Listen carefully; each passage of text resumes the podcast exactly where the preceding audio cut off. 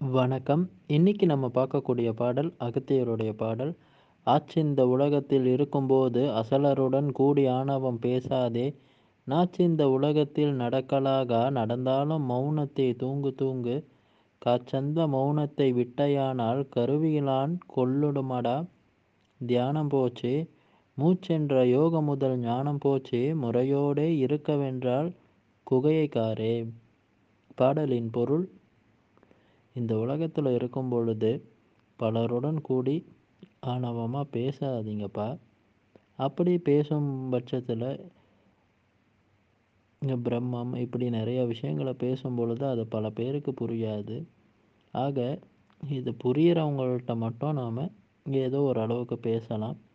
மித்தபடி வந்து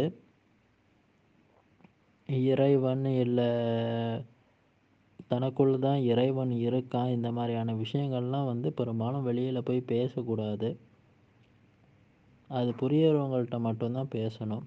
தொடர்ந்து சொல்கிறாரு மௌனம் கொண்டு தூங்கு தூங்குனா வந்து சதா காலம் சிவயோகத்தில் நில்லுங்க. இந்த உலக வாழ்க்கை நம்ம வாழ்ந்தாலும் இந்த சிவயோகத்தை மறக்காமல் நாம் வந்து வாழணும்.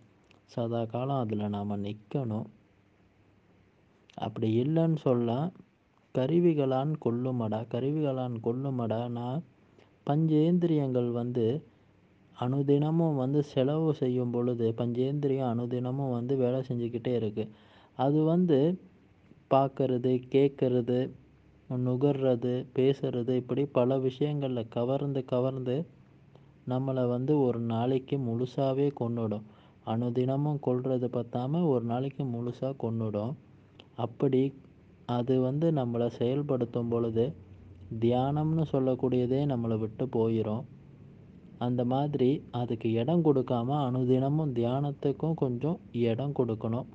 இந்த மனிதனாக பிறந்தா நாம். அப்படி இல்லைன்னு சொன்னால் மூச்சுன்னு சொல்லக்கூடிய அந்த யோகமும் முழுசாக போயிடும் ஞானமும் போயிடும் அதனால் தொடர்ந்து வந்து அதில் கொஞ்சம் கவனம் வச்சுக்கிட்டே இருக்கணும்.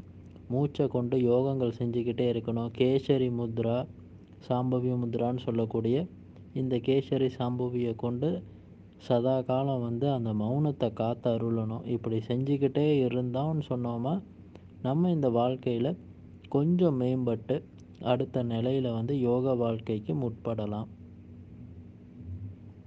அதுக்கு தான் வந்து சொல்கிறாரு இப்படி முறையோடு இருக்கணும்னா அதுக்கு குகை வேணும்ப்பான்னு ஆக குகைன்னு சொல்லக்கூடியது சித்தர்கள் இவங்களாம் வந்து ஏன் அதை தேர்ந்தெடுக்கிறாங்கன்னா ஒரு அமைதிக்காகவும் ஒரு தனிப்பட்ட முறையில் மனிதனுடைய மனிதன் வந்து அதிகமாக வந்து குகைக்கு வந்து அதிகமாக வந்து போக மாட்டாங்க.